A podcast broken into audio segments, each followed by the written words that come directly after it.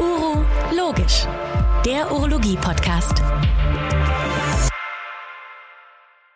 Liebe Hörerinnen und Hörer, ich begrüße Sie ganz herzlich zu einer neuen Folge unseres Urologisch-Podcasts der DGU.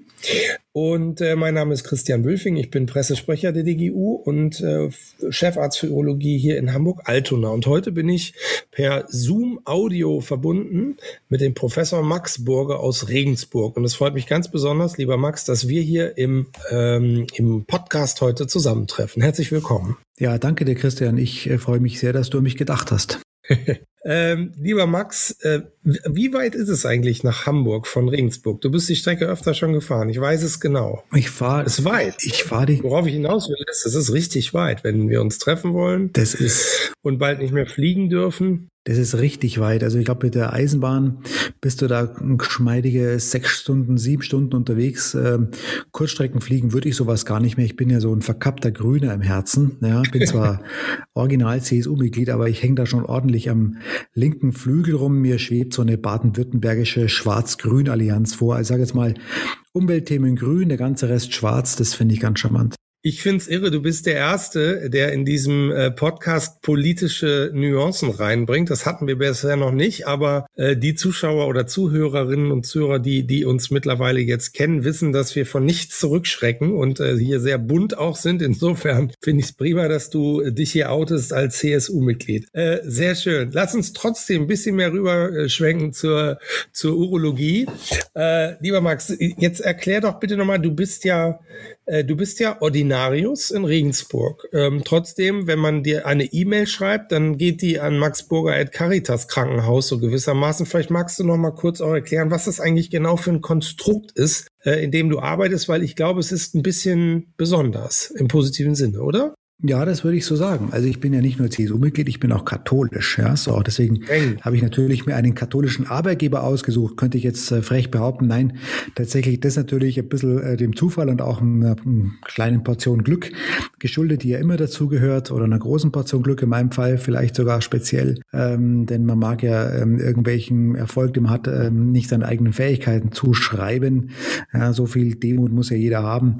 Ähm, es ist tatsächlich so, dass das schon eine spezielle spezielle Konstruktion in Regensburg ist und ich finde, das ist auch eine sehr charmante. Die äh, Regensburger äh, Universität ist recht jung und auch die Regensburger Fakultät für Medizin und das dazugehörige Klinikum sind recht jung.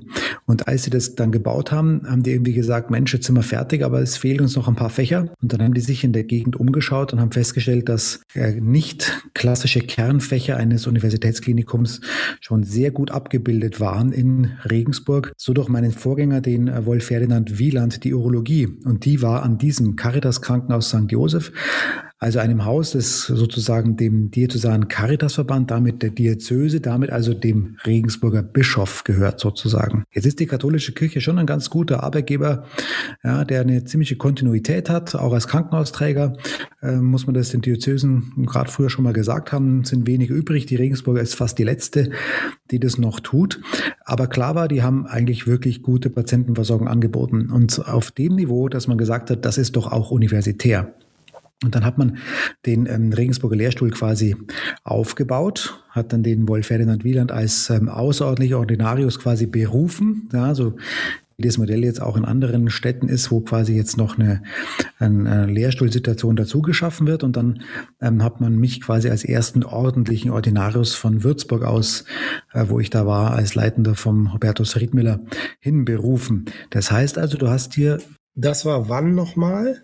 2013, du, ist auch schon eine Weile her. Ja, nur nicht ganz zehn Jahre, aber hm, auch nicht gerade gestern. Also zumindest äh, Zeit vergeht. Äh, und wir haben deswegen eben hier ein Krankenhaus, das eigentlich ein richtiges Versorgungskrankenhaus ist. Hat einen Versorgungsauftrag für Region Regensburg, Ostbayern so ein bisschen ähm, und ist eigentlich wirklich reines klinisches Haus, Handwerksladen. Ja, und da oben drauf jetzt eine Lehrstuhl gebastelt. Aber das ist eigentlich auch so ein bisschen für mich das, ähm, was ja die Arbeit ausmacht, dass du eigentlich sagst, Urologie ist ein Handwerk. Ist ein chirurgisches Fach ja, ist ehrliche, erdige Arbeit. Und das ist der einzige gute Boden auch für Wissenschaft, auch für Forschung. Wenn du keine gute Wissenschaft machst, liegt es vielleicht oft daran, dass du keine gute erdige Handwerksarbeit lieferst und umgekehrt kann natürlich ein Handwerk gut von der Wissenschaft profitieren.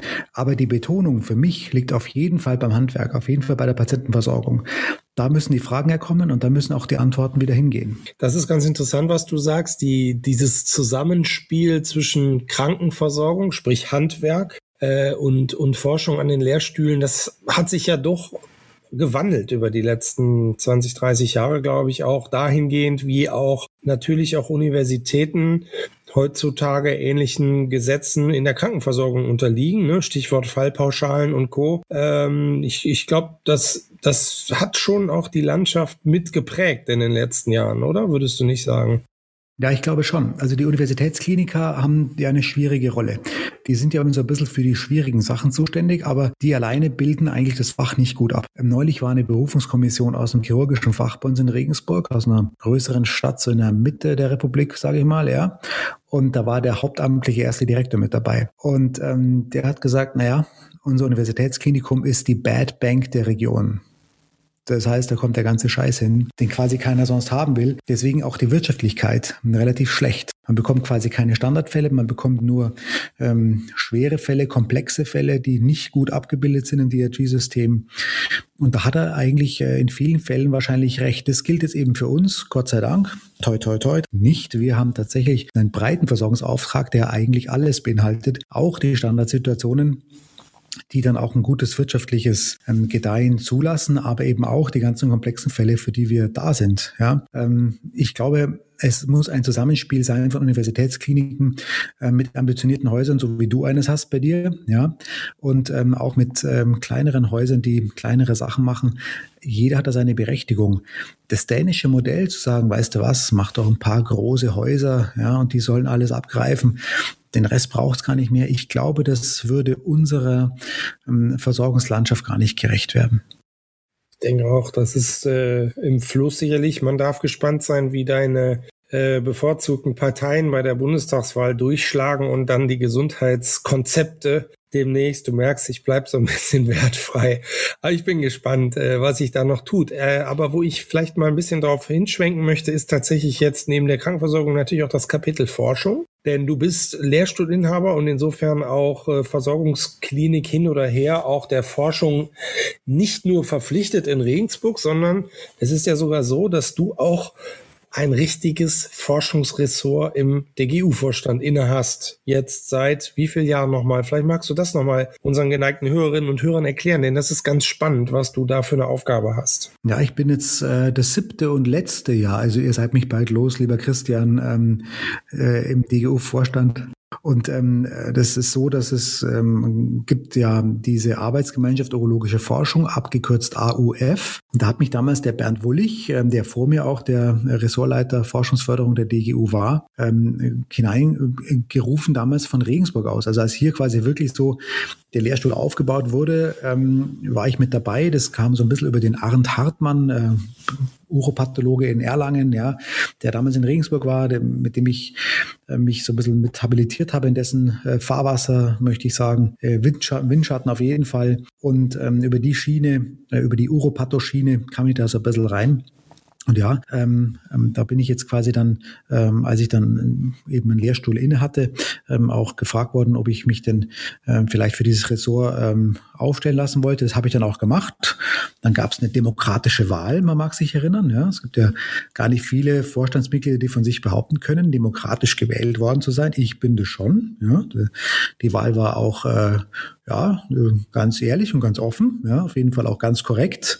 Ähm, gibt zumindest äh, sind mir keine Gerüchte zu Ohren gekommen, dass es jetzt eine gestohlene Wahl gewesen wäre. Ich weiß nicht, Christian, vielleicht musst du mich da korrigieren, aber ja, also. Ich muss ja ordentlich schmunzeln, wie man es wahrscheinlich hört. Ja, das war, es war, wie du, wie es schön gesagt hast, es gab äh, plötzlich einen zweiten Kandidatin, Kandidat, Sternchen in und, äh, und eine demokratische Wahl. Genau, so ist das. Die hast du gewonnen und dann ging dein Amt los. Und dann gab es ja diese Wortmeldung von Manfred Wirth, ja, der dann einmal dargelegt hat, was man eigentlich in diesem Ressort tut, dass man ja ähm, nicht nur sein eigenes Ressort vertritt, sondern als Vorstandsmitglied die Belange der gesamten Urologie zu vertreten hat und deswegen soll man auch die gesamte Urologie kennen und auch ein Klinikleiter ähm, mit einem Gesamtanspruch quasi sein. So, das habe ich dann so mitgenommen. Ja, dieses war natürlich eine schöne, aber doch eine Bürde. Habe ich in das Amt mitgenommen. Und dann habe ich natürlich eigentlich schon ein sehr gutes Ressort vorgefunden. Der Bernd Wullig hatte das schon perfekt aufgebaut. Die ganzen Strukturen waren da. Der Christoph Becker war da. Also geht es relativ gut. Und dieses Ressort hat eigentlich ja einen schwurbeligen Namen. Forschungsförderung. Das kann ja jetzt alles und nix sein. Ja. Also eigentlich auch äh, durchaus die Möglichkeit, sich zu entspannen und zu sagen, auch lass mal laufen. Ähm, aber so tickt die DU eigentlich nicht. Ähm, ist ja schon so, dass die Ressorts ähm, sukzessive auch ein bisschen geschärft wurden in ihren Profilen. Und ähm, wir haben für uns so äh, drei Säulen definiert, ja, mit der wir also die Forschung fördern wollen. Einmal wollen wir natürlich den Nachwuchs fördern. Also die Eisenberger Stipendien, die ja Bernd Wullig auch noch mit aufgeschlagen hatte damals die haben wir dann noch ergänzt um ein Lutzeyer-Stipendium, das sich ganz speziell ja nur an Naturwissenschaftler richtet. Denn Kernthema ist auf jeden Fall die Augenhöhe. Das ist ein interessanter Move gewesen, ne? denn äh, man muss ja sagen, wenn man, ich habe äh, selber ja in den 90er Jahren und danach Intensivforschung betrieben und, und das war so die Zeit, wo auch Molekularbiologie und diese ganzen Dinge so losgingen und wo wir, glaube ich, auch ganz am eigenen Leibe wirklich schnell erfuhren, dass das äh, so als reiner Mediziner, der auch nebenbei noch klinisch arbeitet, irgendwie gar nicht mehr zu handeln ist, weil es so abgefangen wird. Und da kamen auch viele Naturwissenschaftler in die Urologie rein. Ne? Also ich glaube, da habt äh, ihr oder hast du oder dieser Preis, Lutzer Stipendium, nicht Preis, aber Stipendium eben, um gezielt auch ähm, diese Kompetenzen, die nicht bei Humanmedizinern typischerweise so vorliegen, in die Urologie reinzuholen. Das war, glaube ich, ein sehr guter Move, oder? Ja, und äh, natürlich Total. Und natürlich gerade von so einem bornierten Provinzheiner wie mich äh, ganz interessant, weil ich komme ja gerade aus einem forschungsfernen ähm, Umfeld. Also ich habe überhaupt keinen wirklich äh, schwer wissenschaftlich, naturwissenschaftlichen Hintergrund. Ich war gar nie äh, lange im Labor oder so. Das lief alles ein bisschen nebenher.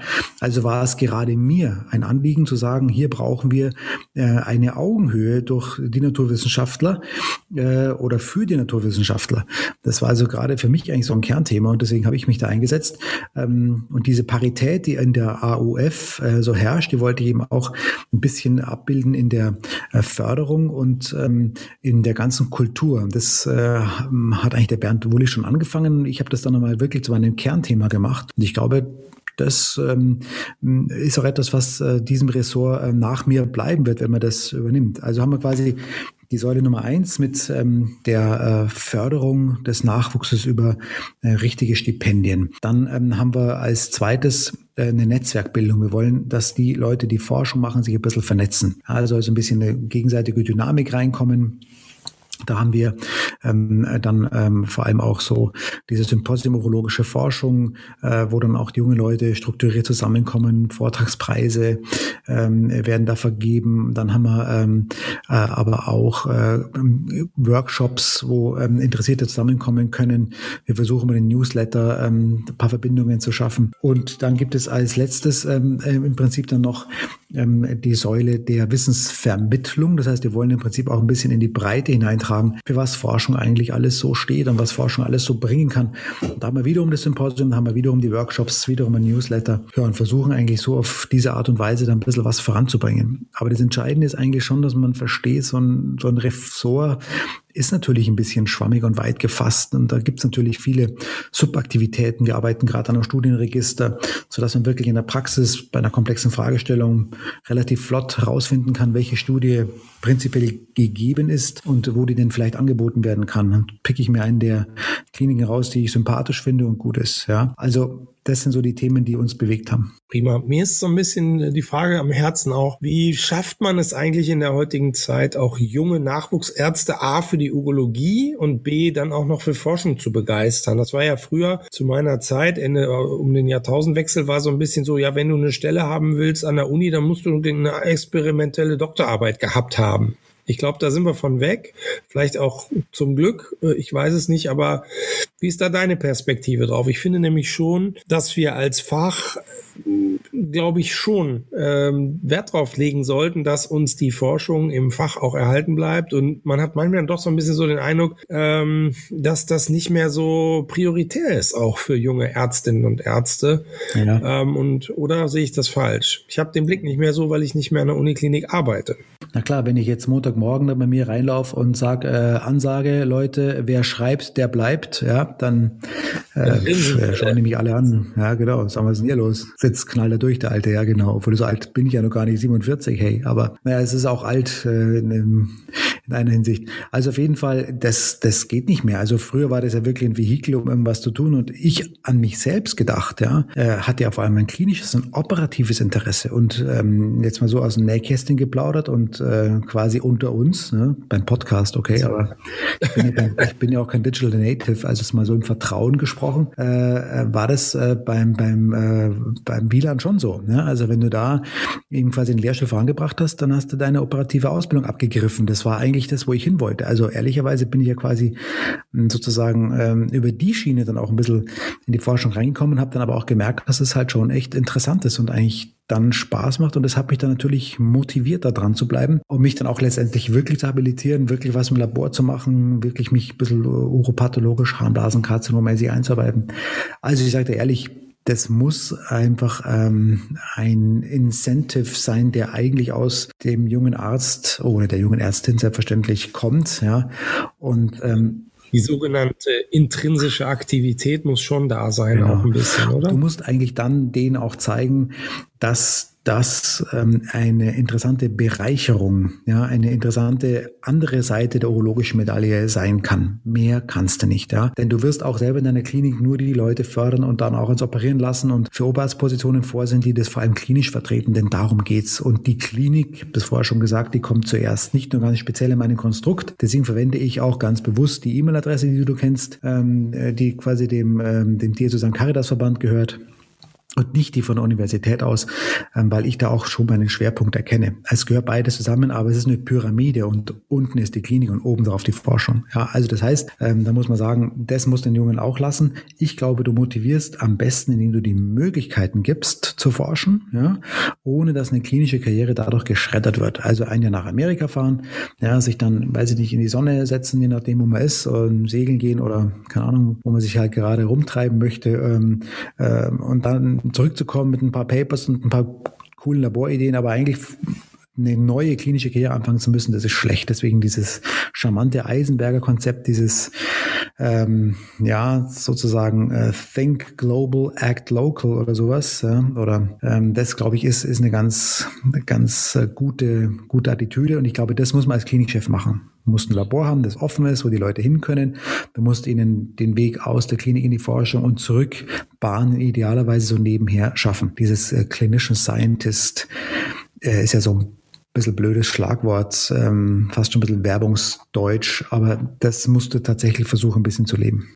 Lieber Max, ähm, jetzt scheidest du aus aus dem DGU-Vorstand, dein Ressort. Da wird es einen Nachfolger geben, eine Nachfolgerin, vielleicht auch. Wir wissen es noch nicht genau. Ähm, aber sag mal, was glaubst du äh, ist die große Aufgabe für die Fortführung des Ressorts? Was kommt in den nächsten Jahren strukturell in der urologischen Forschung, aber vielleicht auch inhaltlich? Magst du da einen kleinen Ausblick wagen oder was wirst du deinem Nachfolger sozusagen beim, beim, bei der Amtsübergabe flüstern, worauf er sich einstellen muss? Also ich glaube, er sollte ein totaler Teamplayer sein. Der sollte den Leuten, die da engagiert und motiviert was bringen, eigentlich nichts wirklich vorgeben. Er sollte eigentlich für die mehr ähm, die Position eines Außenministers haben. Das heißt, die machen ihr Ding, die machen ihre Politik. Dann knirscht's mal da und dort. Man muss was mit dem Generalsekretär klären, ja, ein paar Befindlichkeiten abchecken. Man muss mal da und dort versuchen, ein paar Wogen zu glätten, mal ein bisschen was auszuloten. Mal, jetzt kommt wieder der CSUler durch, mal ein bisschen im Hinterzimmer äh, was klar zu machen. Ja? Äh, und das ist die Aufgabe des Ressortleiters. Wenn du da deine Politik vergibst, deine Agenda, wenn du da sowas wie Richtlinienkompetenz behaupten willst, dann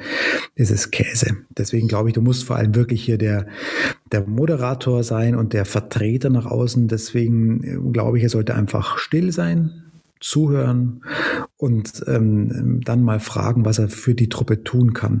Die Leute finden sich, glaube ich, von selber. Und da habe ich auch schon viele Köpfe und Gesichter äh, vor mir die sicherlich sich engagieren werden in der AOF, ähm, in den entsprechenden Arbeitskreisen, ähm, auch außerhalb, die man dann bewusst mit einbinden kann.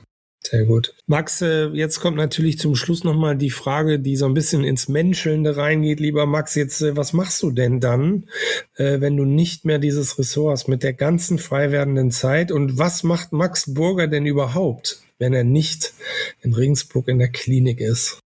Du, ähm, ich wohne so im vorderen bayerischen Wald ja, ähm, und ähm, ja, meine Hobbys sind im Winter wirklich Skifahren ja, äh, und im Sommer so ein bisschen Tennis, äh, für mich selber Joggen und Radlfahren. Jetzt fragt man sich, okay, was ist das jetzt hier? Also ich habe drei Kinder dann so Langstrecke oder richtig mit dem Mountainbike? Ich bin ja ein Norddeutscher. Ich kann mir das, ich stelle mir so vor, du machst die Tür auf und da sind so Mountainbike-Strecken vor der Tür. Tatsächlich, so ist es auch. Also wenn wirklich so, ist ein bisschen Trail Country, also der Vorderbayerische Wald, der geht nicht so wahnsinnig hoch rauf, so auf 1100.000 rum so, ja. Und ähm, da gibt's auch wirklich. Das ist schon ziemlich hoch für einen Hamburger. Ja, tatsächlich, ja. Aber also Höhenangst, äh, ja, zwei, drei, zwei, drei kleine Eckchen äh, wüsste ich da für dich.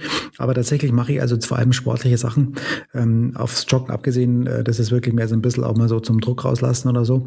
Aber der Rest, der ist total kinderadaptiert. Und ich habe eigentlich quasi gar nichts mehr gemacht, äh, als die Kinder klein waren, überhaupt nichts, nur mit denen irgendwie so Wochenendaktivitäten halt, Laufradl fahren, so Zeug. Und dann habe ich versucht, mit denen sukzessiv wieder aufzubauen. Und dann spielen die gerne und ambitioniert, also keinerlei Leistungsniveau, ja, vergiss es, aber wirklich schon ja, solide, ambitioniert Tennis.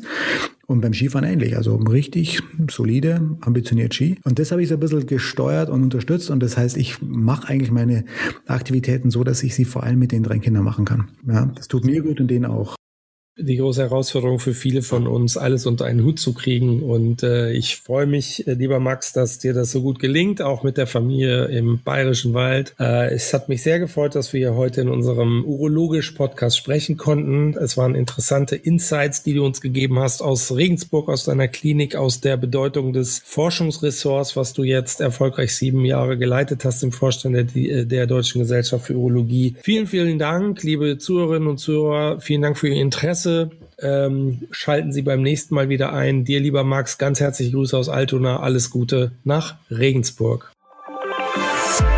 Uro Logisch, der Podcast von Urotube.